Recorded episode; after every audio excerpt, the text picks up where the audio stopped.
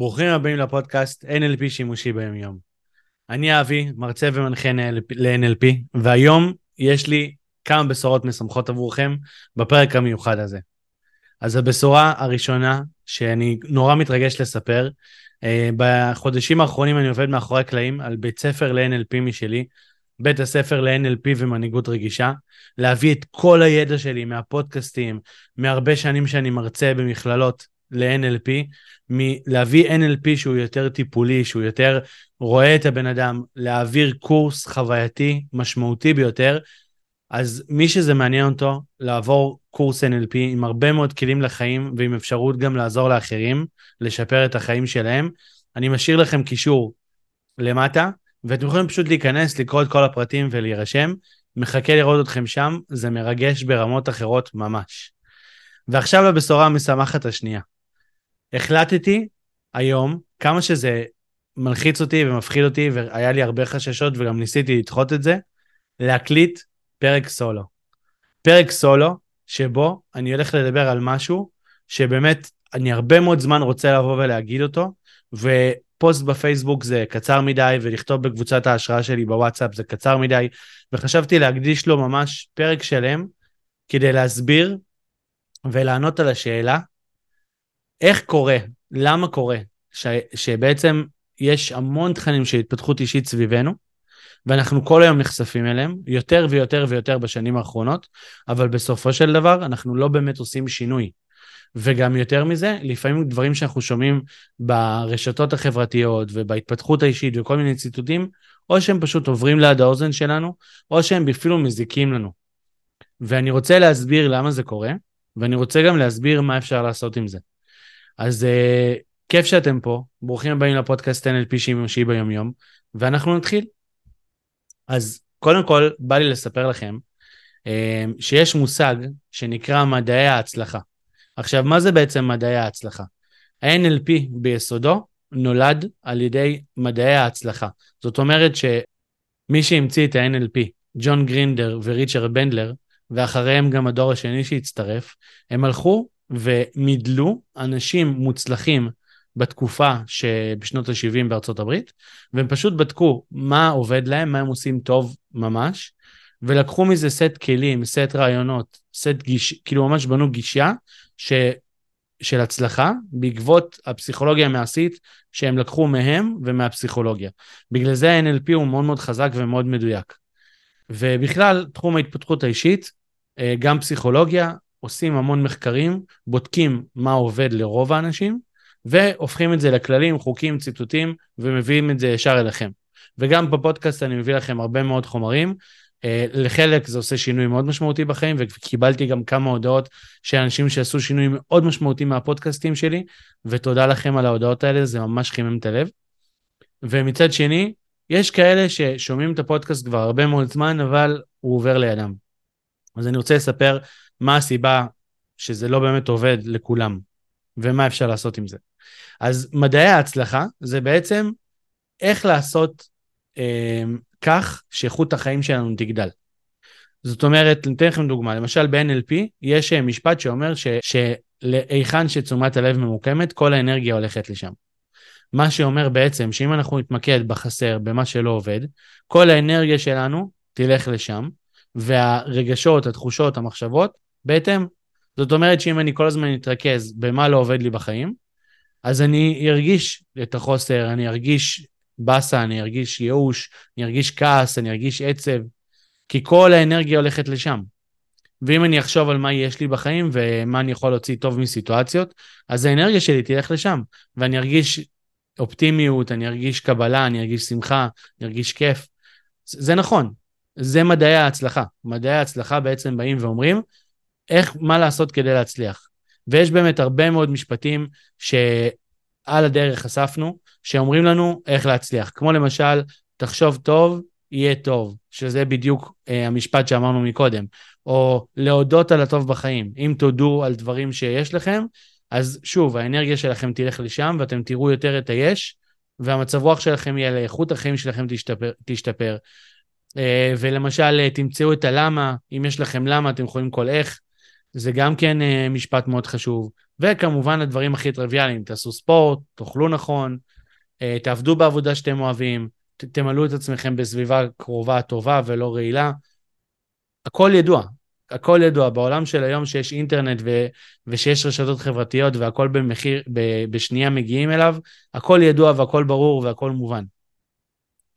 לצד מדעי ההצלחה, שמדעי ההצלחה די ידועים לכולנו, יש מה שנקרא אומנות ההגשמה. עכשיו, אם מדעים זה משהו שהוא כביכול מדויק, תעשה ככה ותקבל ככה, ויש אנשים שבאמת עושים את זה, כשמדובר באומנות ההגשמה, אומנות ההגשמה בעצם באה ואומרת שכשאני רוצה להגשים משהו, זה אני צריך להביא את עצמי, את האומנות, כי, כי בעצם, הרי מה זה אומנות לעומת מדעים? במדעים הכל ברור, זאת אומרת 2 ועוד 2 שווה 4, זה מדעים. מבחינת אומנות, כל אחד מביא את עצמו. תחשבו רגע על שירה, כל אחד מביא את השירה שלו, יש שירת רוק, יש שירת אה, מוזיקה מזרחית, אה, יש אה, שירת אה, ים תיכונית, יש, יש כל מיני סוגים של שירה, כל אחד מביא את האומנות שלו. כל אחד חושב שהאומנות שלו היא הכי נכונה להוציא החוצה. זאת אומרת שבאומנות אנחנו מביאים את עצמנו. במדעים מדויקים, זה כמו מתמטיקה, יש מספרים, זה עובד, זה לא עובד.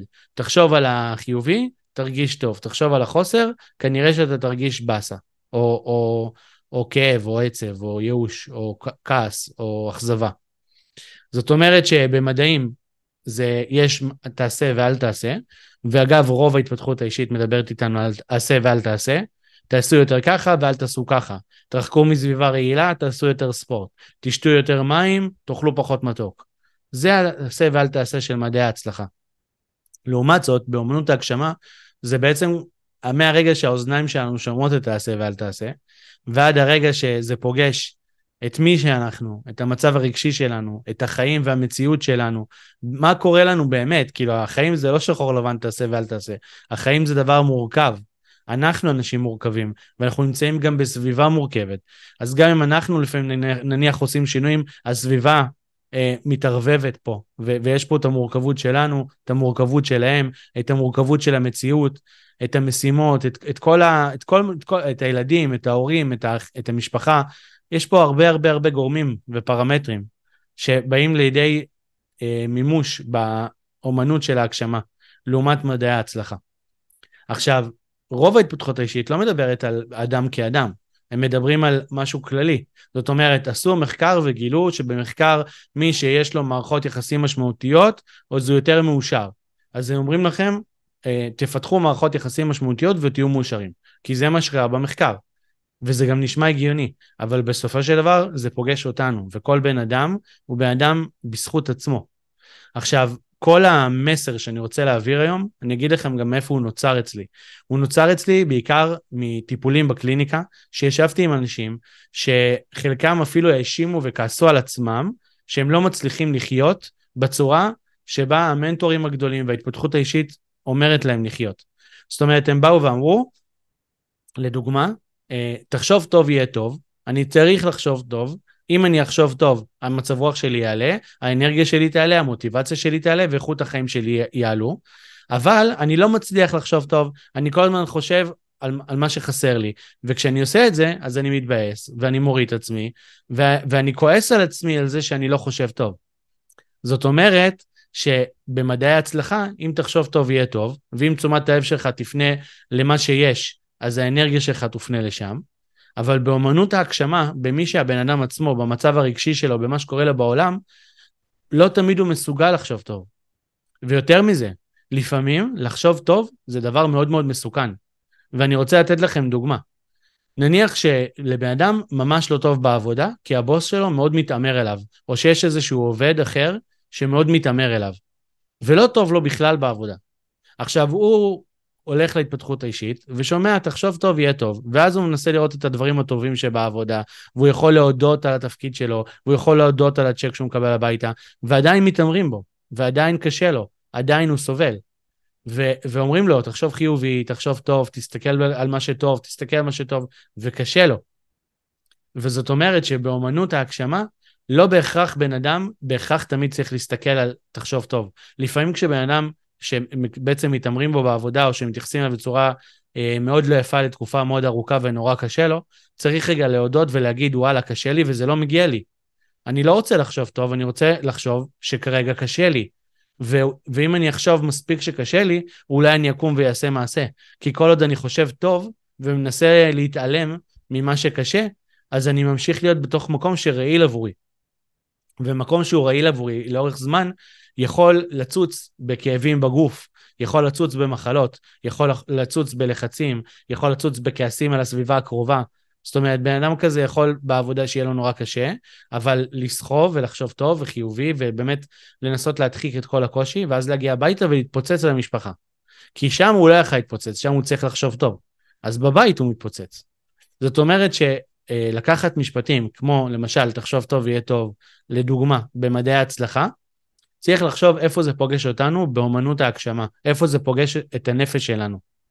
אני רוצה לתת לכם דוגמה נוספת למשפט כזה. יש משפט שאומר, אה, להודות על הטוב בחיים. עכשיו, על פניו, להודות על הטוב בחיים, לכל בן אדם יש טוב ויש חוסר, תמיד.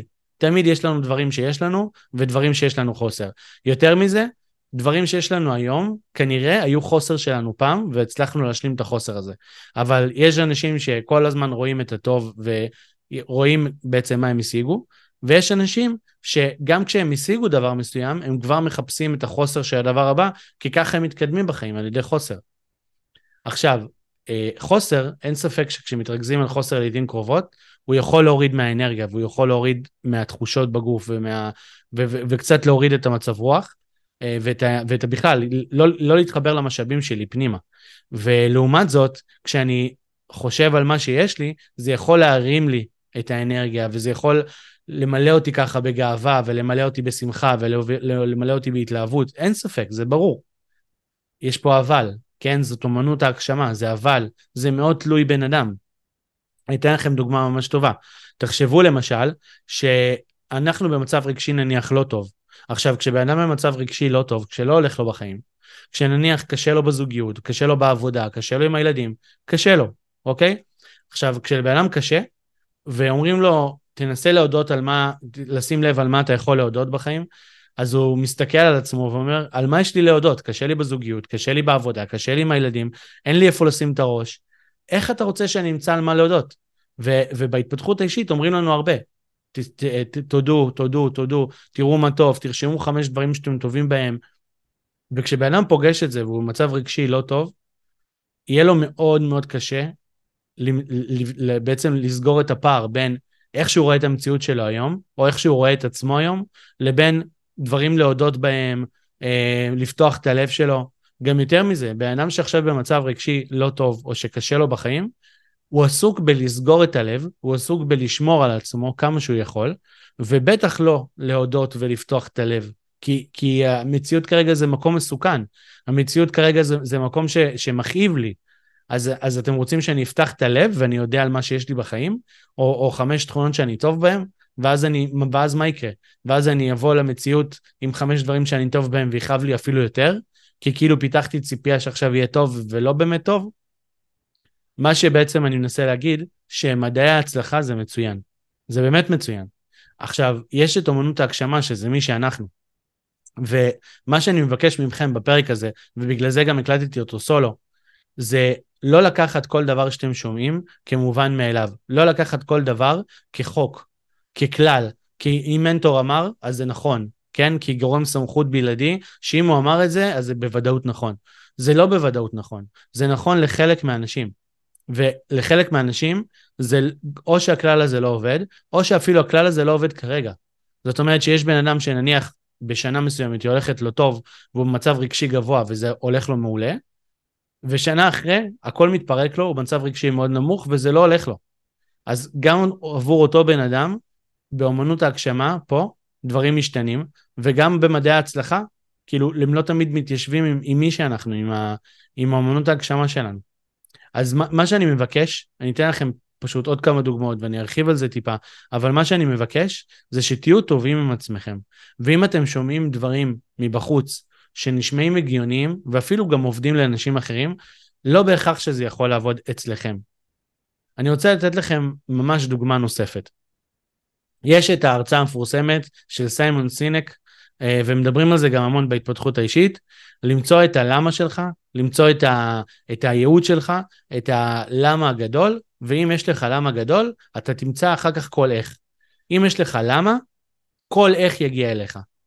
וזה, וזה נכון, וזה נכון, כשבן אדם מתחבר ל, לייעוד שלו, לתכלית שלו, ל, ל, בשביל מה אני עושה את זה, כל האנרגיה שלו מכוונת לשם, ו- וכל המשאבים שלו מתגייסים כדי להביא אותו לנקודה הזאת.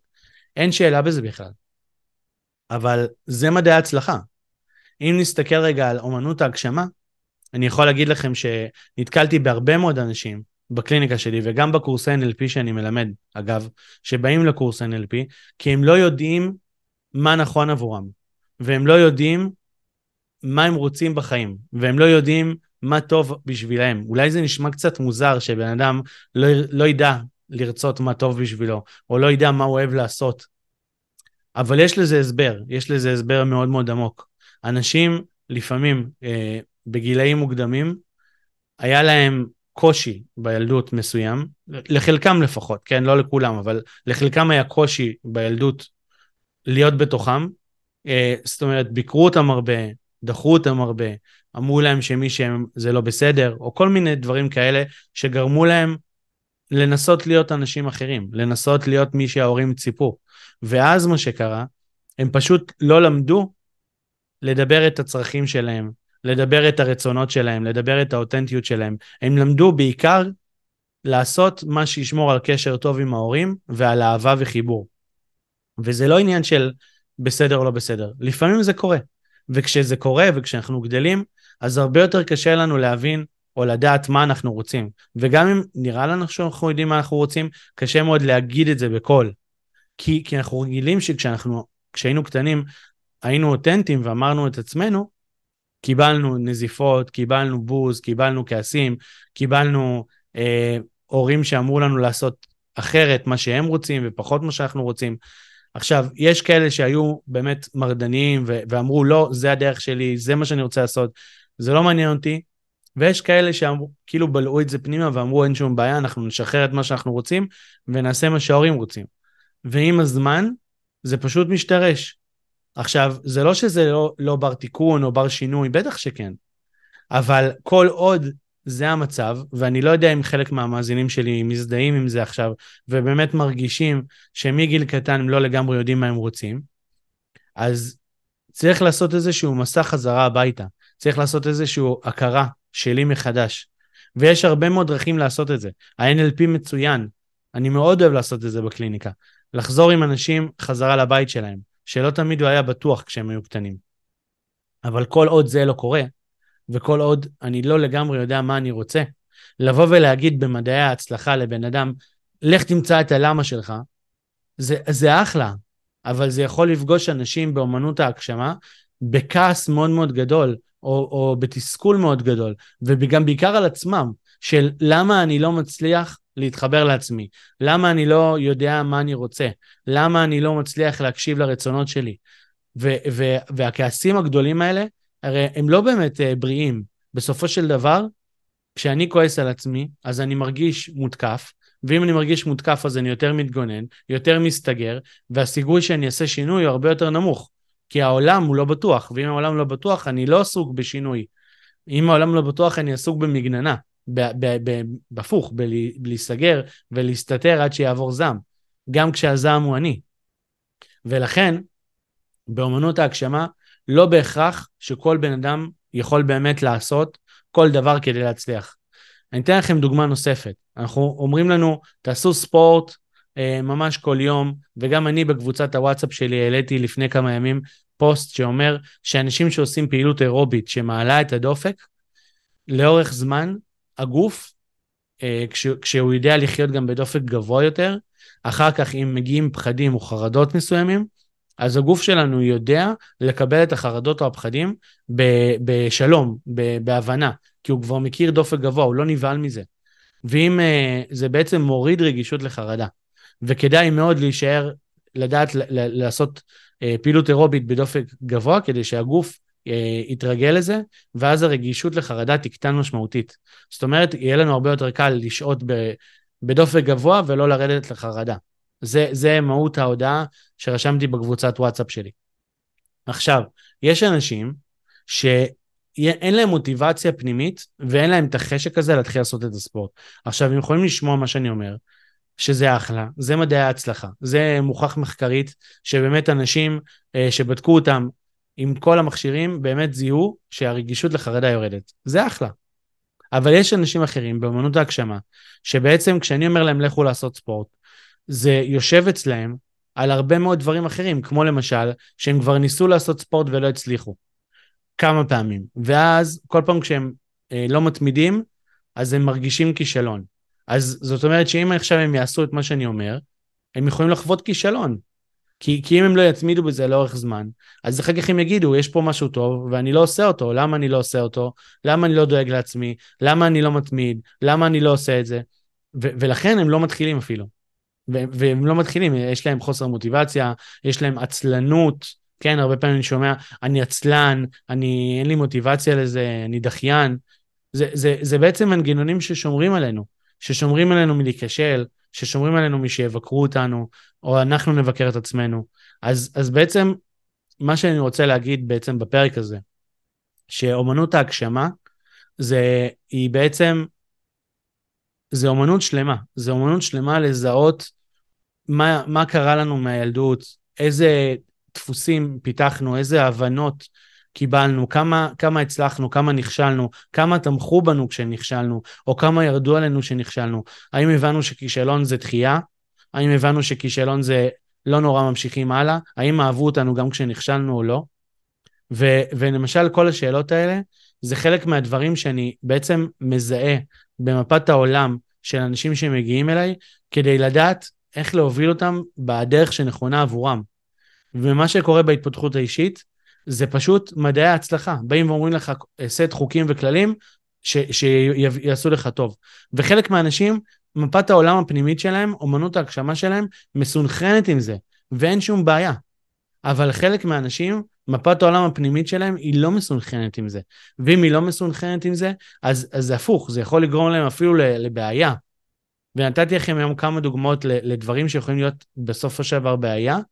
נתנו משפט טוב, והמשפט הטוב הזה בסופו של דבר יכל לגרום אפילו לבעיה לא טובה, אוקיי? כשאני חושב טוב, כשאני נמצא במקום שלא טוב לי, ואני מנסה לחשוב טוב, מנסה לחשוב טוב, מנסה לחשוב טוב, בסופו של דבר זה גורם לי לשחיקה מאוד מאוד מאוד גדולה, אוקיי?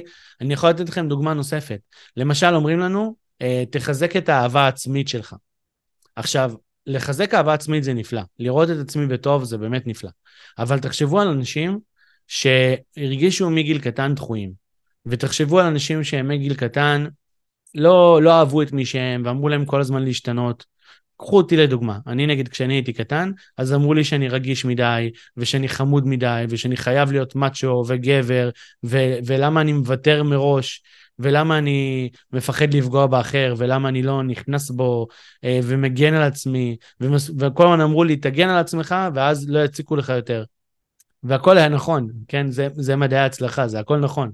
אבל באישיות שלי, בתור בן אדם אה, יותר מופנם, יותר רגיש, יותר אה, לא מסוגל לפגוע באחרים, לא באמת יכלתי להביא את החלק הזה בהגשמה של עצמי.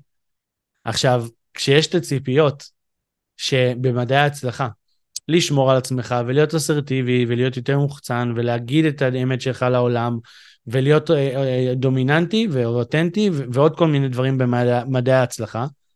וכשבן אדם בא יותר מופנם, יותר רגיש, יותר אה, חמוד, מה שנקרא, לא, לא פוגע באחרים, אלא יותר אוהב אדם, גם כאלה שפוגעים בו, אגב, וכשזה פגש אותי, מה שקרה בין, בין מדעי ההצלחה לבין אומנות ההגשמה אצלי, היה קונפליקט מאוד גדול, שאני תפסתי את עצמי כלא בסדר. כי יש פה עוד מדעי הצלחה, יש פה את הציפיות של ההורים ושל המערכת, יש פה אותי בתור אה, אומנות ההגשמה, שאני לא מצליח להביא את עצמי לאן שהם רוצים להביא אותי, ואז אני לא אמרתי לעצמי שמה שהם אומרים הוא לא בסדר, אמרתי שמה שאני עושה לא בסדר. לא הצלחתי לשנות את זה, כל הילדות, אבל אמרתי לעצמי שאני לא בסדר. לא בסדר, לא בסדר, לא בסדר, וזה השתרש. אוקיי? וכל הילדות חוויתי את החוויה הזאת שאני לא בסדר. למרות שאני הייתי בסדר, וגם הציפיות שלהם היו בסדר. זה פשוט היה קונפליקט שלא יכול להיסגר. כי בין אמנות ההגשמה שלי לבין מדעי ההצלחה שלהם, היה פער מאוד גדול. והיום כשאנחנו גדולים ומבוגרים, וגם לפעמים כל כך רוצים שינוי, וכל כך רוצים למצוא את האור בקצה המנהרה שיעשה לנו את השינוי הגדול בחיים, כי נורא קשה לנו לפעמים, ואנחנו סובלים לפעמים, וכאילו שמענו איזה מישהו שהצליח, ואנחנו נורא רוצים גם, ויש לנו כמיהה כזה לחיים טובים יותר, ולהיות מאושרים, ו- ו- ומערכות יחסים טובות, אז אנחנו הרבה פעמים נתלים על דברים של מדעי ההצלחה. ו- וכל הרעיון שלי לבוא ולהגיד, שנייה, תכירו שנייה את עצמכם, תשימו לב כשדברים הולכים או לא הולכים, מתקדמים או לא מתקדמים, כל מנגנון כזה הוא בעצם שומר עליכם. כשיש לכם דחיינות, כשאתם לא באמת עושים משהו, זה שומר עליכם. אני אתן לכם דוגמה קטנה. אני את הפרק הזה מתכנן להקליט כבר משהו כמו בין שלושה שבועות לחודש. אמיתי. ועד היום לא הקלטתי את הפרק הזה. וכל הזמן דחיתי ודחיתי ודחיתי ודחיתי, וגם התבאסתי על עצמי שדחיתי. ובסופו של דבר, המנגנון הזה של התחייה, בגדול שמר עליי, כי לא הייתי מוכן ולא הייתי בשל והייתי צריך רגע להושיב אותו אצלי. אבל בסופו של דבר, כשהעזתי, אמרתי יאללה, היום אני מקליט, ואפילו לפני כמה דקות העליתי סטורי שאני עומד להקליט את הפרק הזה ככה כדי לדרבן את עצמי יותר, אז, אז עשיתי את זה, והקלטתי את הפרק הזה שאתם שומעים אותו היום. אבל מה שאני רוצה להגיד זה שהמנגנון הזה של התחייה ושל העצלנות ושל החוסר מוטיבציה ושל ההימנעות, זה בסופו של דבר מנגנון ששומר עלינו כשאנחנו לא מספיק בשלים, או כשיש משהו בתוכנו שמפחד מאוד לעשות את הצעד. משהו שאולי חווינו בילדות ולא בא לנו לחוות שוב, איזשהו פחד גדול שעולה, חששות, משהו שאנחנו לא רוצים לאבד, כמו מערכות יחסים, אה, או פחד מעימותים, או כל דבר אחר. ו- ולכן, כשאתם שומעים משהו בחוץ במדעי ההצלחה, קחו את זה כערבון מוגבל, ובעצם תנסו, אם אתם רוצים, אה, לממש אותו אצלכם, ותשימו לב מה קורה לכם בגוף. אם זה מוביל אתכם לקיבוץ, אם זה מוביל אתכם להימנעות, אם זה מוביל אתכם לתחושות פחות טובות, אז, אז אל תיקחו את זה כמובן מאליו, ואל תיקחו את זה שאתם לא בסדר, בגלל שזה מה שאמרו וזה מה שמצליח, ואצלכם זה לא מצליח. כל בן אדם הוא שונה, לכל בן אדם יש את הקצב שלו, לכל אחד יש את הפצעים שלו ואת הסיפור מאחוריו, ו- וזאת אומנות ההגשמה, זה בעצם למצוא את הנתיב שלי. אני הרבה פעמים בקורס של NLP מסביר אה, שההגשמה שלנו, המדעי, האומנות ההגשמה שלנו, זה כמו איזשהו נחל שרוצה להגיע אל הים, והוא נמצא עכשיו על ההר, והוא מתחיל את המסלול שלו לכיוון הים, והוא לא הולך דוך. ו- ואם הוא מנסה ללכת דוך ונתקע בסלע, אז הוא לא עוצר ואומר, זה לא מתאים לי. הוא לוקח אחד ימינה, אחד שמאלה, לפעמים אפילו עולה עלייה קטנה, לפעמים הוא נופל כמו מפל, לפעמים הוא עושה עיקוף, לפעמים קורה הרבה מאוד דברים עד שהוא מגיע אל הים. וזאת אמנות ההגשמה, להיות גמיש בדרך ולמצוא את הנתיב שנכון לי. כל בן אדם בעולם יש לו את הנתיב שנכון לו, לפי האמונות שלו והזהות שלו והפחדים שלו והזיכרונות שלו ו- וכל מה שהוא סוחב איתו והסיפור שלו ומערכות היחסים בחיים שלו. זאת אומרת, יש בן אדם שנורא רוצה להגשים את עצמו ויש לו מערכות יחסים רעילות בחיים שלו, וזה משהו אחד, ובן אדם אחד רוצה להגשים את עצמו ויש לו מערכת יחסים מאוד תומכת בחיים שלו, וזה משהו אחר. אז לא תמיד זה גם תלוי רק בנו, ולפ... ולפעמים זה גם תלוי באישיות הפנימית המוסתרת, על התת מודע שלנו, כל האוטומטים שלנו. לכן, בסופו של דבר, כל מה שרציתי להגיד לכם, זה שקחו את כל מדעי ההצלחה כערבון מוגבל, קחו את כל המנטורים הגדולים וכל מה שאומרים לכם כערבון מוגבל. זה נכון לחלק מהאנשים וזה נכון בחלק מהמצבים, לא נכון לכל האנשים, לא נכון לכל המצבים. תראו איך זה פוגש אתכם, תראו אם זה בכלל מתאפשר לכם, תראו, תכירו את עצמכם יותר, אם אתם מוחצנים ומופנמים, אם אתם רגשיים או שכליים. תשימו לב מה קורה לכם כשאתם שומעים את הדברים האלה, ופשוט תהיו עם עצמכם טובים בקצב שלכם ובדרך שלכם לשינוי. זה, זה כמו נחל, הוא יודע שהוא רוצה להגיע לים, הוא מסתכל על הים, והוא פשוט מוצא את הנתיב שנכון לו להגיע לים, והוא מגיע לים, הנחל תמיד מגיע לים. פשוט יש נחלים שיותר קל להם לרדת מההר למטה לים, ויש נחלים שהם עושים עיקוף וסיבוב מאוד גדול, אבל כולם מגיעים לים. אז אני רוצה לאחל לכם, קודם כל תודה רבה שהקשבתם לפרק הסולו שלי הראשון. אני ממש אשמח אם תרשמו לי אה, תגובות איך היה לכם הפרק סולו הראשון שלי, ואם כדאי להקליט עוד פרקי סולו כאלה, או שאני אקליט רק אה, רעיונות, מאוד מסקרן אותי לדעת. אה, אם אהבתם, בבקשה תעשו לי, יירשם כמנוי או subscribe ביוטיוב, ותדרגו אותי בספוטיפיי, זה ממש ממש עוזר לי להביא עוד פרקים נוספים. אז תודה רבה לכם על ההקשבה, מחכה לשמוע פידבקים מכם, וזהו, נתראה בפרק הבא. Música